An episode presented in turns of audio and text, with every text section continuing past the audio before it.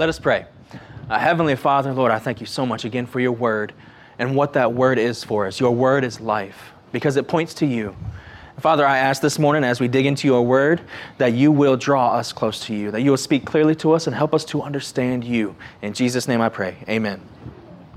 Uh, so we're continuing our summer sermon series in Zephaniah, and we are in, well, let's see, click, click, maybe. Oh, it helps if I turn it on. There we go. Uh, we are in week seven of our eight week series of Zephaniah. Uh, so we have one more sermon in this series. but uh, if you are in your Bible, you can go ahead and open to Zephaniah. It's a few pages before Matthew. If you're using your phone on your device or your if you're using your Bible on your device, you can go ahead and turn that on and go to Zephaniah. We are in chapter 3, and we're going to go through verses 6 to 8. And this morning it is a summary of God's judgment. It looks like I forgot to um, update that slide again. So uh, the main point this week is that, is that we need to heed God's warning. We need to heed God's warning. And that the, the people in Judah, the Judaites, need to heed God's warning. And those three subpoints there are we need to look to God's past judgment as a warning, we need to repent from sins, and that the day of the Lord is coming. Like I said, this is number seven of an eight part series. And that means that we've been in Zephaniah now for almost two full months, uh, going all the way back to the beginning of June. And we'll finish this series next week uh, in the final Sunday of July. What that means is it's a good time for us to review. All right? This passage just so happens to be a great place to review what has happened so far uh, in Zephaniah before we get to the conclusion of this book. Now, what I've said this whole time is that throughout the book of Zephaniah, we see two recurring themes. And those two recurring themes are that Zephaniah shows God's judgment when people fail to keep him as their only God. And the second recurring theme is that Zephaniah shows God's call to repentance. Those who repent and humbly call out to him will be saved and restored instead of judged. All right, so we'll go ahead and get into verse 6. It says, I have cut off the nations. Their corner towers are destroyed. I have laid waste to their streets. With no one to pass through, their cities lie devastated, without a person, without an inhabitant. So, in our Bible study methodology, one of the questions that we ask is how does this passage point to the gospel? Now, when we look closely, we see that Zephaniah's prophecy offers a parallel to the gospel. So, real quick, let me give you a summary of the gospel. I, I, like to use the three circles presentation. It starts with God's design. See, God created the heavens and the earth, God created everything that we see. God created all of this to reflect His glory. He created us to be in perfect relationship with Him and to be in perfect relationship with each other and in perfect relationship with the rest of creation. But because of sin, we're no longer in God's design. We're no longer living according to God's design. That sin is anytime we don't follow God's will in our life. It can be sins of um, commission. These are when we are doing things that God has told us not to do. They can be sins of omission. It's when we are not doing things that God has told us to do. Or sins of cognition, when we are having sinful thoughts like lust or envy. Now, that sin takes us out of God's design, but it also leads us to a place of brokenness. We see brokenness all around us. One of the most obvious places we see brokenness is in our relationships. In the relationships that we have with one another, and we see broken relationships time and time and time again, over and over and over again. These broken relationships are a result of sin. But it's not just our relationships with each other that's broken, it's our relationship with, God's that, uh, with God that's broken as well. People try all sorts of different things to fix this brokenness in their life. They can try to dig deeper into their work and find satisfaction in their work. But that's just going to lead to more brokenness. People try to fix their families and spend all this time with their families and, and make everything right in their families. But that's only going to lead to more brokenness. Those are both good things. Work and family are good things. But on their own, it's only going to lead us to more brokenness. Now, sometimes people feel this brokenness and they, they just give up and they don't know how to deal with the brokenness, or so, so they'll turn to drugs or alcohol to try to hide the pain of that brokenness, or maybe to try to elevate beyond that feeling of brokenness. But that's just going to lead to more brokenness. So God reached down in his love and he sent his son Jesus to die for our sins. Because he loves us, he sent his son Jesus to take the punishment for our sins. When we repent from our sins and believe in him, then we can recover and pursue God's design in our life.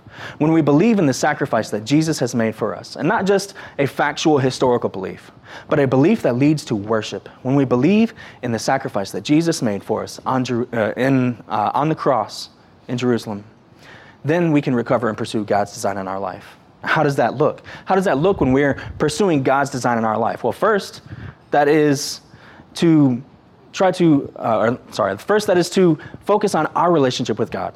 We do that through prayer. We do that through reading our Bible. We do that through living in community with other believers and allowing the Holy Spirit to work in us to make us more like Jesus. The same way that we work on the relationships with each other. Remember, God's, in God's design, we are in perfect relationship with the Father, or we are in perfect relationship with God. We're in perfect relationship with each other. And so, part of being in God's design is being in a body of believers, being a member of a body of believers who are holding each other accountable to growing towards sanctification, to growing towards God. That's what church membership is about. Being a member of a body of believers as we are trying to uh, help each other to grow uh, into more mature disciples. So, that is a summary of the gospel. Maybe not so much of a summary, but maybe a, more of a detailed layout of the, of the gospel. But we see that Zephaniah's prophecy is a mirror of this gospel. We see the sin in uh, chapter 1, verses 2 to 13. This was God's judgment against Judah. And he was calling them out for their idolatry, and their paganism, and their false religion. These are the, the various acts that they were performing in the name of the Lord, in the name of Yahweh, but they weren't actually worshiping Yahweh. It was a false religion. And we see the brokenness. The brokenness comes in, verses, in chapter 1, verses 4 to 18. This was the day of the Lord's judgment. And this was death and destruction and ultimately God's wrath being poured out on Judah, and specifically Jerusalem. But God called them to repent. And the beginning of chapter 2, verses 1, maybe, there we go beginning of chapter 2, verses 1 through 3, God called them to repentance.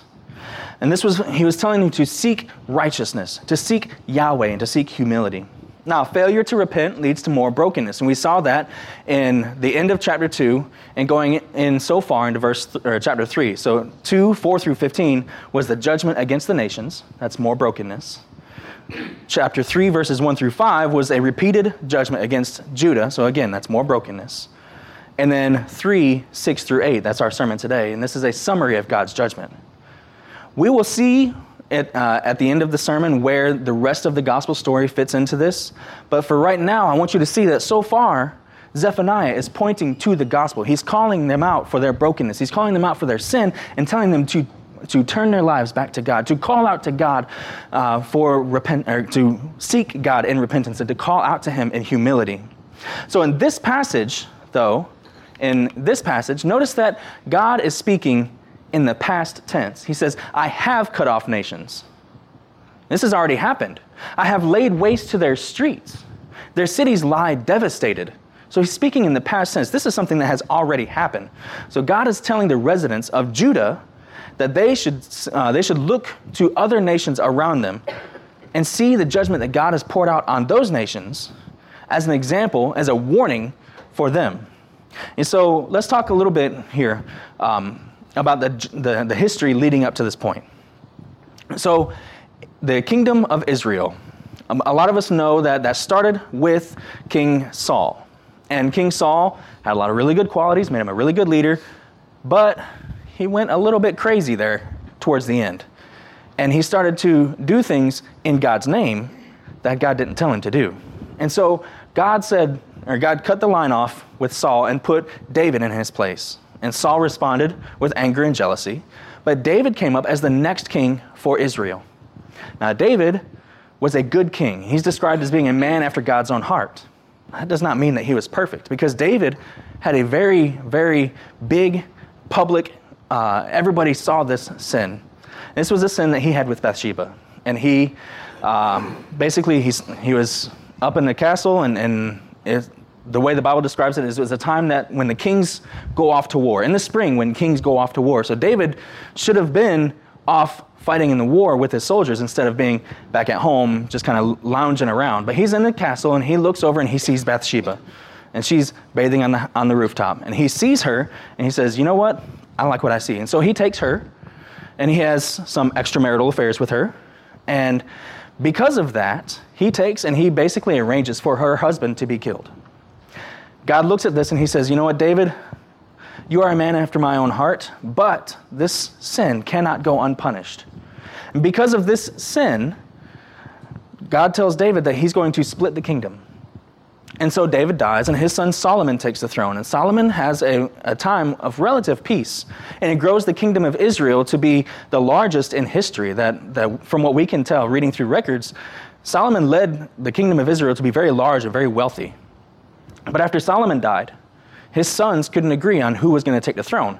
And so the nation was split. Now, this is the punishment for David's sin. So the nation is split. You have the northern nation, which keeps the name of Israel, and the southern nation, which takes the name of Judah. All right? Now, the northern kingdom was plagued by evil kings who led the Israelites away from God and into idolatry and syncretism and apostasy. And for this reason, God, through the Assyrians, destroyed Israel. And he killed most of the residents, and the ones who were left, he sent into exile into Assyria.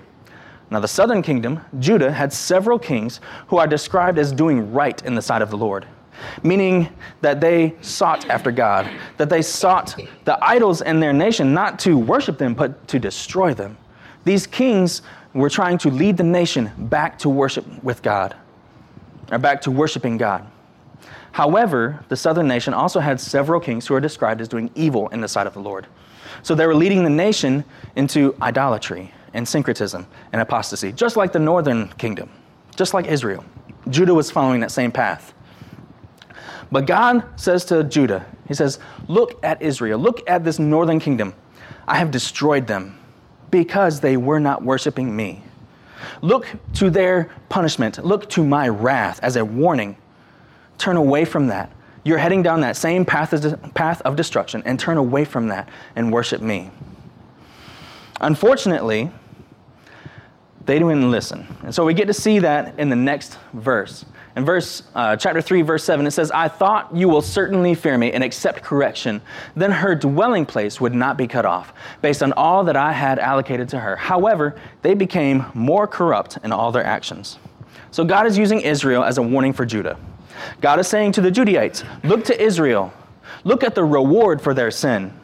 Your your path is leading you in that same direction, to that same punishment." That they received. So we think, okay, well, is there any modern application to this? Yes, absolutely, there is. See, last week I talked about discipline on an individual level. God disciplines us as individuals, yes. But God does not only discipline us as individuals, God disciplines us as a group. God disciplines bodies of believers as a group. So let me be clear here. I am talking about local churches not the global church, right? Jesus says that the gates of hell will not overpower the church. That means that the church will last until Jesus comes back. That promise does not go out to individual bodies of churches, though. Right, we know that the church is God's plan for preaching salvation through the gospel to a lost and dying world. The church, in a global sense, is not going away. But if we're talking about local churches, that might be a different story. So, what defines a local church? You ask a lot of people how to, to define church. You're going to get a lot of different answers. Some of them might be really good answers, some of them maybe not so much. Right? So, as I was trying to put together a, a definition of church, you know, and all my research and everything, I found a definition I thought was pretty good. It was from the International Mission Board. Um, the international or IMB, the International Mission Board says a church is a New Testament church is a group of believers in Jesus Christ who assemble together regularly and who are committed to one another and uh, to be the body of Christ together. So notice that the church is a group of people. Churches can undergo discipline from God, and if they fail to repent, I think eventually they will have to close the doors. So why would a church need to repent? Right? we are attracted to the same sins that Judah was. We are attracted to those exact same sins that Israel was punished for. We're attracted to the same sins that Judah was punished for idolatry, syncretism, and apostasy. So, what could, or how could idolatry sneak its way into the church? Well, we see it all the time. The order of the service can become an idol for some people. The time of service can become an idol for some people. That you know, church has to be Sunday morning. Some We'd even say church has to be 11 o'clock on Sunday morning or 10.30 on Sunday morning or, or whatever time. That can become an idol for some people, is the time of the worship service. certain programs that the church does can become an idol for some people, or money can become an idol. The church's money can become an idol, in that we need to use the money in this way instead of seeking after God and seeing how He wants to use the money. Or tradition can become an idol. All right, what about syncretism? How can syncretism sneak its way into the church? Well, I think we see that a lot with the prosperity gospel. The prosperity gospel says that if you are a strong enough believer, if you have enough faith, and if you are good enough, then God is going to bless you with all this good stuff. Well, we don't see that in the Bible. Our actions and the way that we behave do not necessarily indicate or uh, dictate what God gives to us. God is a perfect and loving Father, and He wants to give His children good things. So when we see people saying that, well, you're being punished because of XYZ, well, yes, God does discipline, but we can't always say that whatever bad is happening in your life is because you're being punished by God. Or we can't say that necessarily because this great thing happened to me, I'm being blessed by God because I am so good and, and I'm so moral. No. When we look at the gospel, we know that we are sinful. Down to our very core, we are sinful. I've heard it said that if sin was blue, we would all be smurfs because we are sinful to our core. But the gospel comes out and says that God loves us anyway. So the blessings that God pours out on us is not it's not because of uh, how good we are or how moral we are, but it's because he loves us. So I think the American dream and prosperity gospel those are ways that syncretism can sneak into the church, or believing in horoscopes, or karma. I hear a lot of church people talk about karma. Let me be very clear about this. Karma goes against the gospel. The gospel is greater than karma, and karma goes against the gospel. All right? Because karma says that if I'm good, then good things will happen to me if I'm bad, then bad things will happen to me. Or if you're bad, then bad things will happen to you. And if you're good, then good things will happen to you. But we see in the Bible where it says that God will bless those who He chooses. Plain as that. God will bless those who He chooses, not because of their actions or because of their behavior. we also read in the Bible that as strong believers, we should expect punishment from the, we should expect not punishment, um, persecution from the world when we go out and we share the gospel with others, when we go out and we live a gospel life, when we live a life that reflects God's glory, that reflects God's glory, we should expect persecution from the world around us. That's not what karma says. Karma says if you're good enough, then you'll do good. Eventually, if you're good enough, then you're going to escape this horrible circle of life and be ejected from life into the great union. Right? That's, that's not the gospel. The gospel says that I am sinful, I deserve hell. But God, because He loved me, stepped in and took that punishment for me. He drank that cup dry and gives me His righteousness. That's what the gospel is. But when you hear Christians talking about karma, I think that's syncretism sneaking into the church. What about apostasy? Could apostasy really sneak its way into the church? Absolutely. I think so, absolutely. We, when I first got here, we went through a book called um, Autopsy of a Deceased Church. And I think when we look at a lot of the actions that the churches that are described in that book, when we look at what those churches were doing, I think they were going through the motions. They weren't going and they weren't worshiping God as a body of believers. There may have been individuals there, but as a church, I don't think that they were worshiping God. They were just going through the motions. And because of that, those churches have had to close their doors. Now, when we look as a church, when we look at those examples, we see them as a warning. That's why we read that book, Autopsy of a Deceased Church. We read it as a warning. What can we do to avoid that same path? In these cases, we must remember that the point of God's discipline is to repent from sins and to place our faith in Jesus. See, the Judaites failed to repent, and we get to see the, the result, and it's warned in the next verse. The next verse, verse 8, says, Therefore, wait for me. This is the Lord's declaration until the day I rise up for plunder. For my decision is to gather nations, to assemble kingdoms, in order to pour out my indignation on them. All my burning anger, for the whole earth will be consumed by the fire of my jealousy. See, globally, throughout the history or globally throughout history, mankind has always struggled with the possibility that we're all going to be destroyed, or at least most of us will be killed off, and there might be a few people remaining. This is called apocalypse, right? It's been a very popular theme in movies. Well, not just movies nowadays, but going back through, histor- uh, through historical literature. It's been a very popular theme. So, in movies, there may be a lot of different causes for this destruction.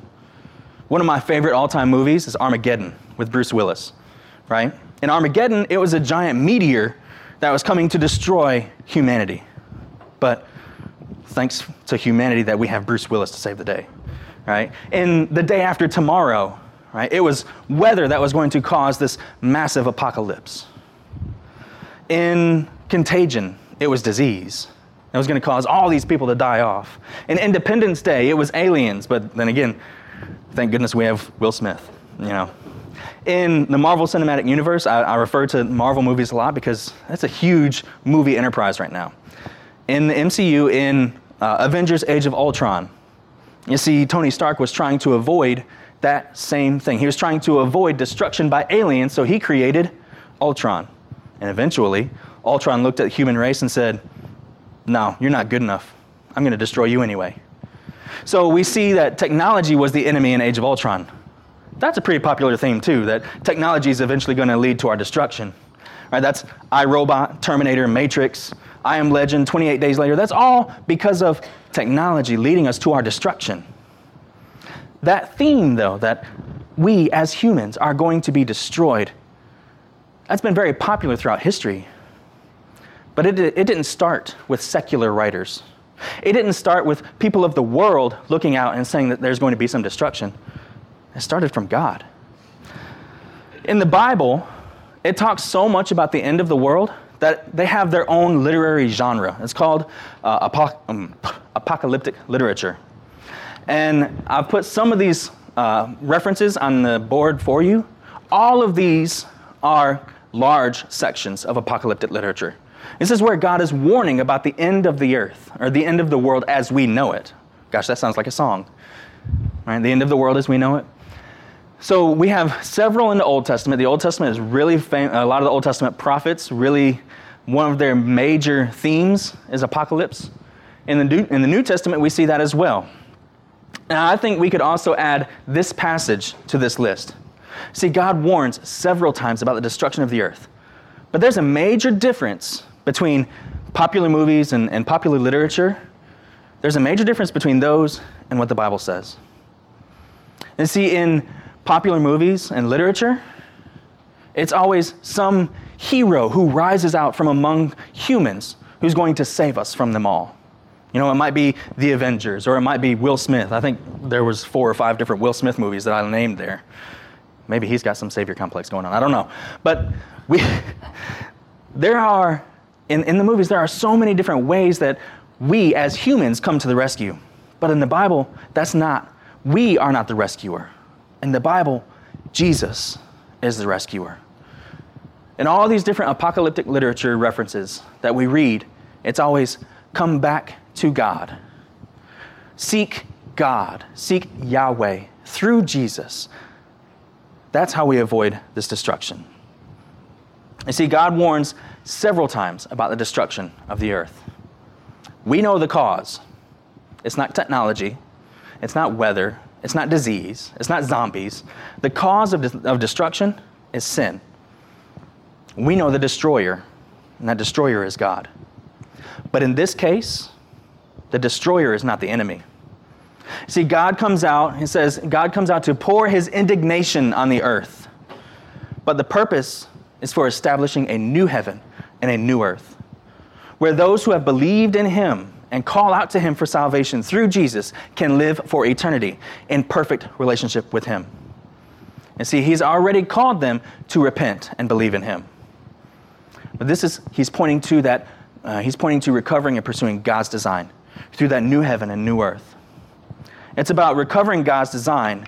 We see this in the end of the chapter. I'm giving you a little preview for next week.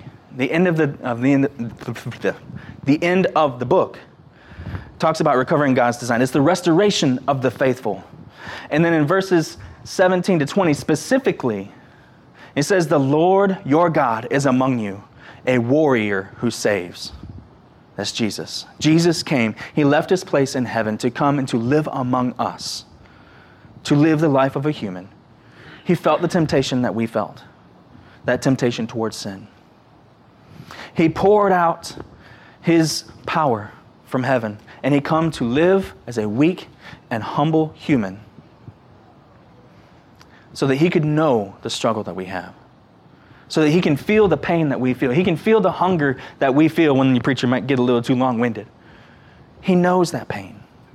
He knows your struggles. He came to live here so that he could know our struggle. But we fall in sin. and He did not. He lived a perfect life. Even though he felt the temptation to sin, he did not sin. He led a perfect life. He lived a perfect life. And because he is God, and because he loves us, he stepped up to the cross to take the punishment for our sins. And when we place our faith in him, then we are free to recover and pursue God's design in our life. So we've come to our application point, or application points.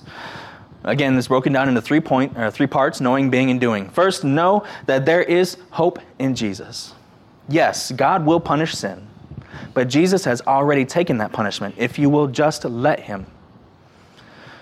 He received God's wrath on the cross so that by repentance and faith in him, our relationship with God can be restored. Second, being. Be a defender of this church body. Be a defender of this body of believers. See, if Judah had had more people like Zephaniah step up, or more people like King Josiah to step up and say, No, this is not what we are supposed to do. We are not supposed to chase after idols, but we are supposed to seek after God. We are supposed to seek Him in our lives daily. Then they may not have fell under God's wrath. Be a defender of this church body to say, as a body of believers, we are going to live by the gospel. We're going to live by Jesus' commands.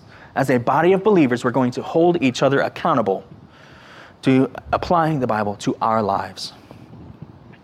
And finally, doing. Share this message.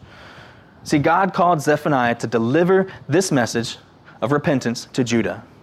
And Judah, or sorry, uh, Zephaniah delivered the message. God has called each and every one of you to deliver his message of salvation to those around you. Now, I'm not saying that we're all prophets in here, but God has called us all to be his messengers, to take the gospel to those around us. Will you respond to that call like Zephaniah did? Will you defend this church like Zephaniah defend, tried to defend his people? Will you place your hope in Jesus? Let us pray. Heavenly Father, Lord, I thank you so much for your word and the truth that is in your word. God, I pray that this message this morning will turn our hearts towards you. In Jesus' name I pray. Amen. So I've heard it said that the gospel is not the diving board that gets you into a relationship with God, but it is the pool that we swim in every day. The gospel is the pool that we swim in every day. It encompasses us all around. If you are not dripping with the gospel, then you need to repent. And I think each and every one of us has to come to a point of repentance every day. So we've come to our point of response, and you can pray at the cross, you can come and pray with me, or you can pray with your seated or where you're seated. But please do not ignore the calling of the Holy Spirit this morning.